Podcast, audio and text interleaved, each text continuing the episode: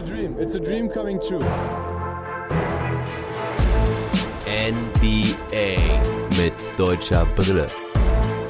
Von und mit dem einzig wahren Philly Fiddler. Play-in-Tournament Roundup Number One. Guten Mittag, liebe Leute. Ja, ich bin back. Auch wenn es dann doch noch ein bisschen länger gedauert hat, als ich ursprünglich geplant hatte. Astra hat mich leider echt ganz schön umgehauen. Also ich lag wirklich komplett flach. Es ging langsam los, aber kam dann richtig heftig. Ging dann auch relativ schnell wieder weg. Aber das hat halt meinen ganzen Wochenplan durcheinander geworfen, weil ich habe mit einer Impfreaktion gerechnet, aber ich habe nicht damit gerechnet, dass ich wirklich komplett gar nichts kann einen Tag. Und da die Haussanierung jetzt hier auch in die heiße Phase geht, ist hier gerade ein bisschen Trubel angesagt. Der ganze Rhythmus ist auch durcheinander. Also deswegen habe ich es auch heute Nacht leider nicht ganz geschafft, das Spiel komplett zu gucken. Wollte mich dann lieber erstmal ausführlich nochmal mit allem auseinandersetzen, auch mit all dem, was sonst noch die letzten drei Tage passiert ist. Und ich versuch's in dieser Folge einmal alles so zusammenzufassen, damit ihr auch das Wichtigste auf dem Schirm habt. Ich hoffe, dass ich morgen dann wieder einen Daily zum Morgen hinbekomme mit dem Spiel der Wizards gegen die Pacers. Aber hundertprozentig kann ich es nicht versprechen. Ich hoffe, ihr seht mir das nach. Ich werde euch jetzt quasi in umgekehrter Reihenfolge über die Spiele nochmal berichten, mit Schwerpunkt des Spiels der Lakers gegen die Warriors. Und dann gibt es noch kurz eine Meinung und das Wichtigste zu den Spielen der Spurs gegen die Grizzlies, zu dem Spiel der Wizards gegen die Celtics und dem Spiel der Hornets gegen die Pacers. Danach gibt's noch die News aus den letzten drei Tagen, da vor allen Dingen die Spieler der Woche, auch die Spieler des Monats und sogar der Coach of the Year, der schon gewählt wurde. Also starten wir mit dem Lakers-Spiel. Das hätte ich ja zu gerne komplett live gesehen, weil das muss von Anfang an ein richtig geiles Spiel gewesen sein. Die Warriors gingen zunächst in Führung, machten es den Lakers richtig schwer. Wie ich schon erwartet hatte, wurde es das wirklich sehr, sehr schwere Matchup für die Lakers. Steph Curry brauchte ein bisschen, bis er in Fahrt kam, lief dann später aber richtig heiß.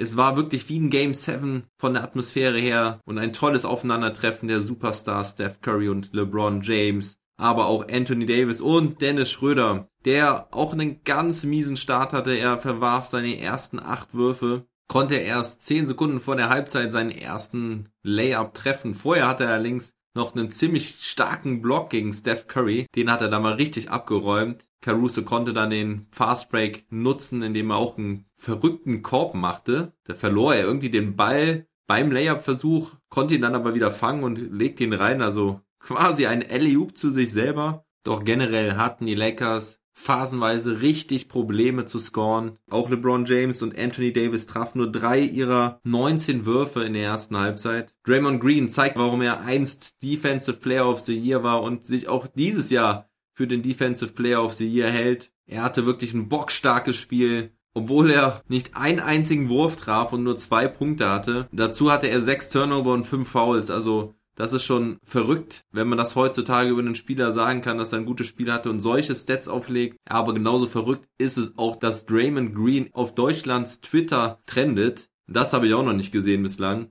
Auch etliche Kollegen wie Julio Schubert feiern Draymond Greens Defense. Also das war eine starke Nummer. Aber zurück zum Spielverlauf. Die Lakers wirklich unter Druck und spätestens mit dem Halftime-Buzzer-Beater von Steph Curry von der Dreierlinie mussten sich die Lakers wirklich Sorgen machen. Zur Halbzeit lagen sie damit nämlich 55 zu 42 zurück, also 13 Punkte Rückstand. Den konnten die Lakers dann zwar nach der Halbzeit stark reduzieren, aber ein erneuter Run der Warriors ließ die Führung wieder auf 12 Punkte steigen. Doch ab dem vierten Viertel kamen dann Davis und LeBron James so richtig in Fahrt. Knapp 10 Minuten vor Schluss lagen die Lakers dann mal 6 Punkte in Front. Doch dann entwickelte sich wirklich ein richtig enges Spiel was wirklich beide Mannschaften hätten gewinnen können. Schröder dann auch mal mit einem ganz toughen Layup. Insgesamt hat er vorher schon ein paar Punkte an der Freiwurflinie gemacht, so dass er am Ende zumindest auf zwölf Punkte kommt. Zum Schluss haben dann beide ihre Defense nochmal richtig angezogen. Dann gab es ein hartes Foul von Draymond Green gegen LeBron James. Das war zwei Minuten vor Schluss. Da hatte James den Ball durchgesteckt bekommen,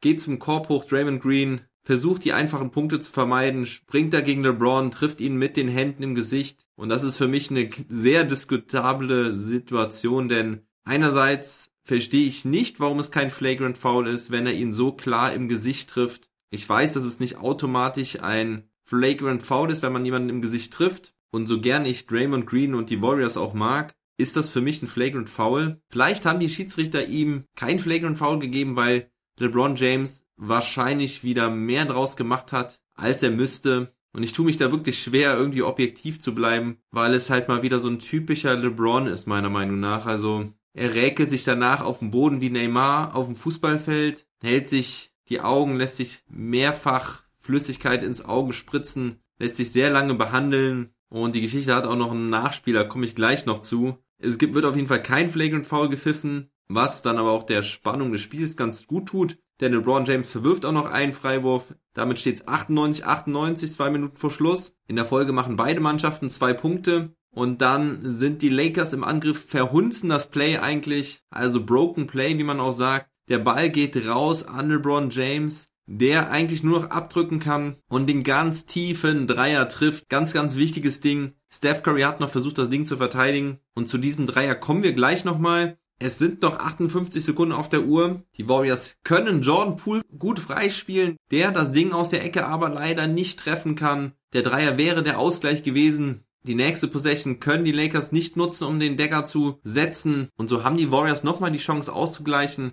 Erst versuchen sie mit 8 Sekunden auf der Uhr das Ding schnell nach vorne zu bringen. Das schaffen sie aber nicht. Zwei Sekunden vor Schluss nimmt dann Steve Kerr das Timeout, um nochmal was aufzuzeichnen. Die Lakers Defense steht aber Kent Basemore wirft einen schwachen Pass zu Steph Curry. Der kann den Ball nicht richtig fangen und so gewinnen die Lakers das Spiel mit 103 zu 100 und sind damit der Seventh Seed, spielen damit gegen die Phoenix Suns am Sonntagabend um 21.30 Uhr deutscher Zeit. Also dieses erste Playoff-Wochenende sowieso immer für mich das Highlight des Jahres. Samstagabend spielen nämlich schon die Heat gegen die Bucks um 8, danach die Mavericks um 10.30 Uhr gegen die Clippers Sonntagabend ist das erste Spiel um 7 Uhr. Da spielen die Philadelphia 76ers gegen die Wizards oder gegen die Pacers. Also da reinschauen. Die Samstagabendspiele laufen auf The Zone, falls ihr The Zone habt. Und wenn ihr noch beim League Pass zuschlagen wollt, dann bucht ihn doch über meine Homepage. Da gibt es einen Affiliate-Link, den ihr nutzen könnt. Da habt ihr keinerlei Nachteil durch, aber ich krieg eine kleine Provision und somit würdet ihr mein Projekt hier unterstützen. Auf meine Homepage kommt ihr über die Episodenbeschreibung dann dort auf den League Pass Link klicken und euer Paket für die Playoffs buchen, dann könnt ihr jedes Spiel live oder in der Wiederholung schauen. Mittlerweile gibt es da auch sehr schöne Zusammenfassungen im Übrigen. So, aber jetzt zurück zum Spiel, denn dieser Dreier, der sich dann nachher zum Game Winner rausstellen sollte, traf LeBron James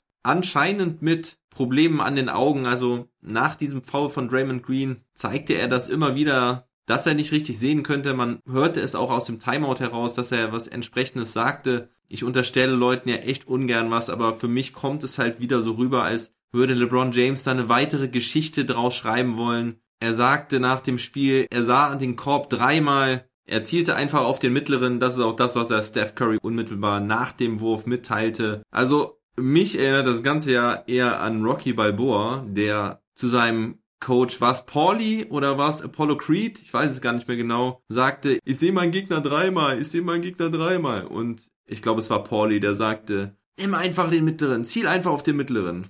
Und Rocky machte es. Ja, ähm, also wenn ihr ein LeBron James Fan seid, dann tut es mir leid. Ich habe halt schon so viele Aktionen gesehen, wo LeBron James offensichtlich gefloppt hat. Und da ist mir das einfach zu aufgebauscht. Die meisten Spieler in der NBA stehen auf, heulen nicht rum, machen weiter. LeBron James lässt sich fünf Minuten lang behandeln, lässt auf dem Platz jeden wissen, dass er irgendwie getroffen ist. Und da habe ich dann wirklich das Gefühl, dass bei ihm direkt die PR-Marketing-Kampagne losgeht, dass er ein weiteres Historic Play abliefert, wie Michael Jordan das Flu Game oder sowas in der Art. Wahrscheinlich wurde er wirklich im Auge getroffen, wahrscheinlich hat er wirklich alles dreimal gesehen, aber das ist halt das Problem, wenn man halt so oft schon in seinem Leben rumgeheult hat, wenn nichts Schlimmeres war, das sage ich meiner kleinen Tochter auch immer, tu bitte nicht so, weil sonst glaubt dir irgendwann keiner mehr. Das ist das Resultat. So, genug abgehatet. Ich hoffe, ihr hört noch weiter zu und denkt nicht, ey, du blöder Vollpfosten, was laberst du hier für eine Scheiße? Aber diese Meinung hört ihr vielleicht auch nur in diesem Podcast. Die Lakers gewinnen auf jeden Fall. Schröder ist mit den Lakers auf Platz 7. Jetzt geht's gegen die Phoenix Suns. Das wird ein super interessantes Matchup. Da bin ich wirklich sehr, sehr gespannt drauf, weil die Suns wirklich immer weiter positiv überrascht haben. Mich vor allem auch sehr, sehr positiv überrascht haben. Ich hätte nicht gedacht, dass sie so lange durchhalten, wobei ich eigentlich selbst total überzeugt bin von Chris Paul, wie er das Team leitet, wie er das Team steuert. Und wie geil ist es auch für Schröder. Letztes Jahr noch zusammen mit Chris Paul gespielt, jetzt gegen Chris Paul, sein Mentor aus der letzten Saison. Chris Paul im Spätherbst seiner Karriere nochmal gegen seinen alten Buddy LeBron James, Anthony Davis gegen die Andre Ayton. Die Lakers Defense wird sich um Devin Booker kümmern müssen. Da wird wahrscheinlich Kentavious Caldwell Pope einen Großteil der Minuten gegen ihn spielen. Aber vielleicht auch Wesley Matthews, der übrigens auch ein sehr gutes Spiel hatte, sehr guten Impact hatte in diesem Spiel. Er kam erst in der zweiten Halbzeit, spielte dann aber 14,5 Minuten, traf nur einen Wurf, der war allerdings wichtig und er hatte so ein paar ganz, ganz wichtige Plays dabei, half vor allem auch defensiv weiter. Sieht man auch am Plus-Minus-Rating, dass es mit ihm viel besser funktioniert hatte. Das war nämlich bei plus 17. Im Übrigen, Im Übrigen hatte Dennis Schröder das schlechteste Plus-Minus-Rating aller Spieler auf dem Feld. Schröder neben seinen 12 Punkten mit 3 Rebounds, 5 Assists, einem Steal, einem Block, 2 Turnover, traf nur 3 aus 14, spielte 30 Minuten. Alex Caruso war noch richtig stark von der Bank mit 14 Punkten, 3 Rebounds, 2 Assists, 3 Steals und einen Block. Er hatte auch ein paar sehr wichtige Gamechanger dabei. Und schauen wir dann mal auf die Stars. LeBron James mit 22 Punkten, 11 Rebounds und 10 Assists. Traf nicht hochprozentig, aber hatte vor allen Dingen ein paar richtig gute Zuckerpässe dabei. Setzte er immer wieder seine Mitspieler ein. Anthony Davis mit 25 Punkten, 12 Rebounds, 2 Assists, 2 Steals und einem Block. Auch er traf nicht hochprozentig. Aber insgesamt reichte es, weil sie die Warriors auch wieder zu 20 Turnovern zwangen. Andrew Drummond funktionierte auch wieder nicht wirklich gut, hatte nur 4 Punkte, 7 Rebounds, 2 Blocks, spielte nur 16 Minuten. Und auf Seiten der Warriors, ja, Steph Curry am Ende mit 37 Punkten, 7 Rebounds, 3 Assists, traf 12 aus 23, hatte 6 erfolgreiche Dreier bei 9 Versuchen. Und Andrew Wiggins war ein wirklich guter Sidekick. Er hatte 21 Punkte, traf 10 aus 18, hatte immer wieder gute Aktionen, vor allem unterm Korb dabei. Jordan Poole hatte auch wichtige 10 Punkte von der Bank, allerdings traf er eben diesen wichtigen Dreier aus der Ecke am Ende nicht. Und so müssen die Warriors dann am Freitag nochmal antreten um den achten Platz in der Western Conference. Und gegen wen sie spielen, das erzähle ich euch jetzt, denn jetzt komme ich zum nächsten Spiel. Da spielt nämlich die Spurs gegen die Grizzlies unmittelbar vor der Partie der Lakers. Die Grizzlies mussten ja gegen die Spurs ran und da mache ich es jetzt kürzer. Die Grizzlies gewinnen das Spiel mit 100 zu 96. Auch das war ein sehr enges Spiel, obwohl es am Anfang sehr danach aussah, als könnten die Grizzlies das Ding ziemlich einseitig gestalten. Doch ein 17 zu 0 Run im zweiten Viertel brachte die Spurs wieder zurück. Jonas Valanciunas war der überragende Mann bei den Grizzlies. Er hatte schon zur Halbzeit ein saftiges Double-Double mit 16 Punkten und 15 Rebounds, beendete das Spiel mit 23 Punkten und 23 Rebounds und 3 Blocks, traf 10 aus 16, wütete da immer wieder unterm Korb. Topscorer war allerdings Dylan Brooks, sein Mitspieler mit 24 Punkten, 7 Rebounds, 3 Assists und 2 Steals, spielte wieder diese eklige Defense, vor allem gegen die Marde Rosen, der nur 5 seiner 21 Würfe traf, so schlecht war er die Saison fast nie. Dennoch kam er noch auf 20 Punkte, weil er elfmal in die Freiwurflinie ging und zehnmal traf. Außerdem war noch Rudy Gay ziemlich wichtig für die Spurs, der sie mit seinen 20 Punkten ganz gut im Spiel hielt. DeJounte Murray mit einem Triple-Double, 10 Punkte, 13 Rebounds, 11 Assists. Jakob Pöltl auch mit 10 Punkten, 10 Rebounds und 5 Blocks. Da waren auch echt ein paar schöne Dinger dabei. Zwei gegen Morant, einer gegen Valanciunas. Da konnte er die Zone manchmal richtig gut dicht machen, aber insgesamt war halt Valanciunas doch der dominante Big Man, mit dem er seine Schwierigkeiten hatte. Am Ende ist es auch hier die Defense, die das Spiel entscheidet. Die Grid and Grind 2.0 Grizzlies halten die Spurs unter 96 Punkte, halten die Spurs bei 35,1% Feldwurfquote, lassen nur 8 Dreier zu bei 22 Versuchen, das sind 36,4%, machen selber nur 7 Dreier bei 22 Versuchen, allerdings treffen sie halt unterm Korb besser treffen insgesamt 40 aus 90, das sind 44,4% Feldwurfquote. Auch nicht überragend, aber mit dieser starken Defense reicht das halt. Und so sind die Spurs raus. Die Grizzlies spielen halt am Freitag dann gegen die Warriors schon wieder. Die Partie gab es ja zuletzt erst am Sonntag um diesen achten Platz. Die Warriors haben den Heimvorteil und bei aller Liebe zu den Grizzlies, ich tippe auf Steph Curry und die Warriors. So, dann gucken wir auf die Partien von gestern. Da spielten erstmal die Hornets gegen die Indiana Pacers. Das war ja eine ganz eindeutige Geschichte. Die Pacers gewinnen 144 zu 117. Da waren die Hornets wohl doch etwas zu grün hinter den Ohren, haben zu schnell die Kontrolle verloren, die Nerven verloren und die Pacers konnten mal ihre Stärken aufs Parkett bringen. Obwohl kurzfristig sogar noch Caris LeVert ausgefallen war. Sie müssen ja sowieso schon auf TJ Warren, Miles Turner und Jeremy Lamb verzichten. Bei den Hornets hat dann wohl auch Gordon Hayward gefehlt, der ihnen sicherlich gut getan hätte in so einem wichtigen Game 7 kann man ja quasi sagen. LaMelo Ball hatte nur 14 Punkte und 4 Assists bei 4 Turnovern, traf nur 4 aus 14. Miles Bridges war der Topscorer der Hornets mit 23 Punkten, 8 Rebounds, 4 Assists, ein Steal und ein Block. Er traf 10 aus 16, also er mit recht guter Leistung. Doch die Hornets lagen halt das ganze Spiel zurück. Zur Halbzeit schon mit 24 Punkten hinten am Ende des dritten Viertels mit 30 Punkten, da war das Ding dann durch, so dass wir dann sogar über vier Minuten Garbage Time hatten. Bei den Pacers dominierte Demantis Sabonis die Bretter. Er hatte 21 Rebounds dazu, 14 Punkte und 9 Assists. O'Shea Brissett zeigt weiter seine gute Form mit 23 Punkten und 5 Rebounds. Aus dem TJ McConnell von der Bank stark mit 17 Punkten, 3 Assists und 4 Steals und sogar Goga Bitaze von der Bank mit 14 Punkten, 10 Rebounds und 3 Blocks. Malcolm Brockton reichten 16 Punkte und 8 Assists und Dougie McDermott sorgte mit seinem guten Start, er hatte 16 Punkte im ersten Viertel, mit dafür, dass die Pacers sehr schnell auf der Siegerstraße waren und somit noch eine Chance haben, auf Platz 8 vorzurücken, also diesen letzten Playoff-Platz ergattern können. Sie werden kommende Nacht gegen die Washington Wizards spielen, denn die verloren ihr Spiel wiederum gegen die Boston Celtics und das war halt eine absolute Jason Tatum Show. Er legte mal locker 50 Punkte auf für die Celtics, traf in Anführungsstrichen nur 14 aus 32, das sind 43,8 Prozent, aber eben auch 5 Dreier davon und vor allen Dingen ging er 17 Mal an die Freiwurflinie und verwandelte alle 17 Freiwürfe. Das nenne ich mal nervenstark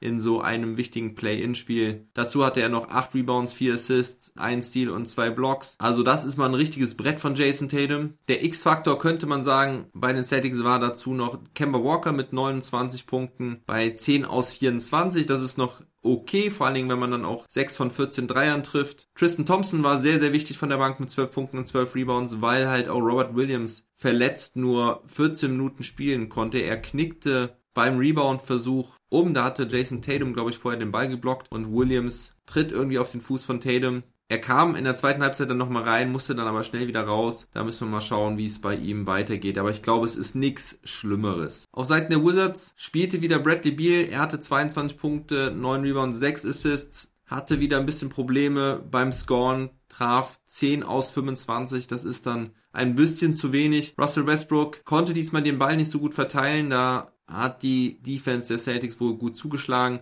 Er mit 20 Punkten, 14 Rebounds, aber eben nur 5 Assists. 5 Assists sind ja für ihn derzeit nicht viel. Er traf 6 aus 18, kein Dreier. Und ansonsten war Daniel Gafford und Eve Smith von der Bank ganz ordentlich. Smith hatte 17 Punkte, 8 Rebounds, 3 Assists und 2 Steals. Und Gafford 12 Punkte, 5 Rebounds und 2 Blocks von der Bank. Aber insgesamt ist das dann natürlich zu wenig wenn du Tatum und Walker insgesamt 79 Punkte scoren lässt. Die Wizards hatten vor allen Dingen ein Problem von der Dreierlinie. Sie treffen nur 3 aus 21. Davis Bertans konnte keinen seiner 7 Dreierversuche treffen. Also mit drei erfolgreichen Dreiern kannst du, glaube ich, in der NBA heutzutage wirklich kein Spiel mehr gewinnen. Da ist es dann wohl weniger auf die Defense der Wizards umzumünzen, sondern wirklich eher auf die Offense. Izzy Bonga war der Einzige, der nicht spielte aus dem 13-Mann-Kader. Noch nicht mal Garbage Time hat er bekommen. Das sind wirklich keine guten Zeichen für ihn. Bleibt nur noch zu hoffen, dass es gegen die Indiana Pacers heute besser aussieht. Gegen die haben sie ja zuletzt auch zweimal gewonnen. Also kann man da guter Hoffnung sein, dass die Washington Wizards sich diesen letzten achten Spot noch holen und dann gegen die Philadelphia 76ers ran müssen. Die Celtics im Übrigen spielen dann natürlich gegen die Brooklyn Nets. Gegen die sahen sie in der Saison eigentlich ziemlich schlecht aus. Da habe ich auch relativ wenig Hoffnung, dass die Celtics da was reißen können. Ich glaube jetzt nicht, dass sie gesweept werden, denn dafür ist Tatum einfach zu gut und wird ihn sicherlich ein oder zwei Spiele gewinnen. Aber insgesamt wird es, glaube ich, nicht reichen für die Nets. Dafür fehlt einfach Jalen Brown als wichtiger, wichtiger Baustein in der Defense. Dennoch glaube ich, dass die Defense der Celtics die Nets noch vor Probleme stellen wird. Vor allen Dingen jetzt in den Playoffs, wo man sich halt komplett auf den Gegner einstellen kann. Das erste Spiel dieser beiden Mannschaften findet übrigens in der Nacht von Samstag auf Sonntag um 2 Uhr statt. Ja, das war's zum Roundup der bisherigen Partien. Jetzt komme ich nochmal zu ein paar News. als erstes muss ich mich mal wieder korrigieren. Also mit diesen Technicals und Luca, da war wirklich der Wurm drin bei mir. Ich muss damals wohl wirklich was falsch verstanden haben, 2011 im Mavs Championship Run. Denn ich war mir sowas von sicher, dass Tyson Chandler damals 14 oder 15 Technical Fouls aus der Regular Season und den Playoffs gesammelt hatte und deswegen kurz vor der Sperre stand. Aber es war wohl auch damals so, dass es das siebte Technical Foul in den Playoffs war. Also nochmal zur Regelerklärung. Beim 16. Technical Foul in der regulären Saison wird man gesperrt. Dann werden die Technical Fouls zu den Playoffs wieder auf Null gesetzt und dann bekommt man die Sperre erst ab dem siebten Technical Foul. Also alles gut für Luca. Er darf sich also sechs leisten auf dem Weg zur Championship. Ich finde die Regel so nicht gut, aber das ist mal ein anderes Thema. Danke für eure Rückmeldung übrigens an der Stelle und tut mir leid, wenn ich euch da auf die falsche Fährte gelockt habe. Aber schön zu wissen, dass es da Zuhörer gibt, die aufmerksam zuhören und mir dann auch Bescheid sagen, wenn ich mal Mist plappere. Ich möchte ja keine Fake News hier verbreiten. So, jetzt kommen wir noch zu den Awards. Nicht meine Awards, sondern die offiziellen der NBA. Die möchte ich euch noch kurz bekannt geben. Ich hole euch noch die Spieler der Woche aus dieser letzten 21. Woche der Regular Season. Das war im Osten Trey Young. Die Hawks hatten ja vier Siege geholt. Trey Young hatte 24,3 Punkte und 8,5 Assists im Schnitt. Dafür brauchte er nur 29 Minuten im Schnitt und sie gewannen alle vier Spiele. Im Westen war es Damian Lillard, der drei seiner vier Spiele gewann, außerdem 31,8 Punkte und 6,8 Assists auflegte, traf dabei auch starke 57,9% aus dem Feld. Und dann kommen wir zu den monatlichen Awards. Da sind für mich ganz, ganz verdient im Osten Spieler des Monats Russell Westbrook, denn er hatte starke 26,3 Punkte und 16,1 Assists im Schnitt. Aber wenn das nicht schon gut genug wäre, hat er außerdem noch 13,8 Rebounds im Schnitt. Also holt er das Triple-Double nicht nur im Schnitt, sondern übertrifft diese Werte deutlich im zweistelligen Bereich. Dazu gewannen sie fünf ihrer neun Spiele, konnten sich somit auf den achten Platz vorkämpfen und außerdem hatte er dabei noch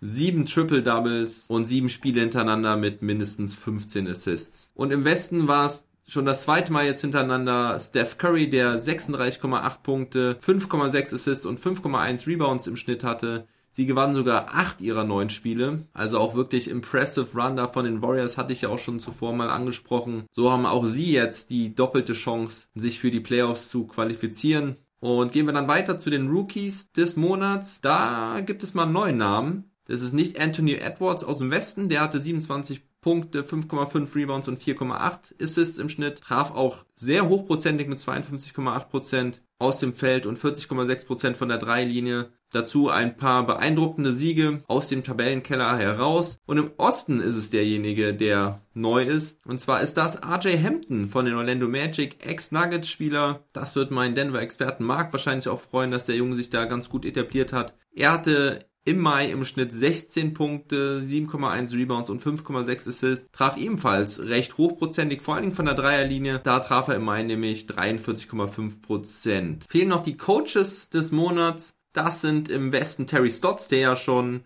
als Wackelkandidat auf der Trainerposition galt, vor allem wenn er jetzt in den Playoffs nicht abliefert. Im Monat Mai überzeugte er allerdings mit sieben Siegen aus neun Spielen und hiefte seine Trailblazers somit noch auf den sicheren Playoff-Platz Nummer 6. Im Osten ist es Tom Thibodeau von den New York Knicks, der sechs seiner neun Spiele gewann und die Knicks somit auf den vierten Platz im Osten hiefte. Das ist ja auch eine Wahnsinnsleistung. Die Knicks letztes Jahr noch eine richtige Rumpftruppe Jetzt mit Homecourt Advantage in den Playoffs. Das ist wirklich richtig stark und auch sehr verdient. Und jetzt bleiben wir bei den Trainern, denn der Coach des Jahres ist schon gewählt worden. Der wird ja immer von der National Basketball Coaches Association gewählt, also der Gewerkschaft der Trainer. Und es ist Monty Williams von den Phoenix Suns geworden. Da weiß ich auch noch nicht, ob das irgendjemand anders mehr verdient hat. Ich hatte mir schon mal ein paar Gedanken drüber gemacht, wer für mich der Coach of the Year ist. Monty Williams hatte ich da auf jeden Fall natürlich auch auf dem Schirm,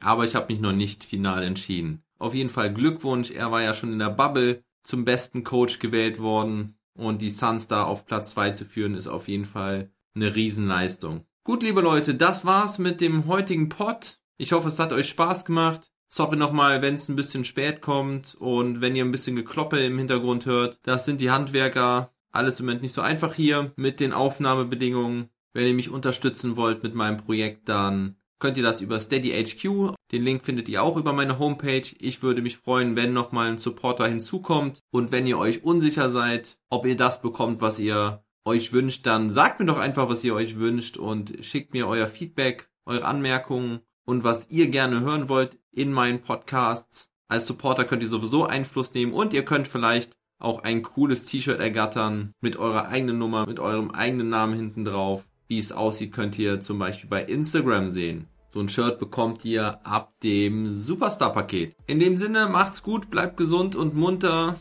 Lasst euch impfen, wenn ihr könnt. Und bis morgen. Never stop ballin'.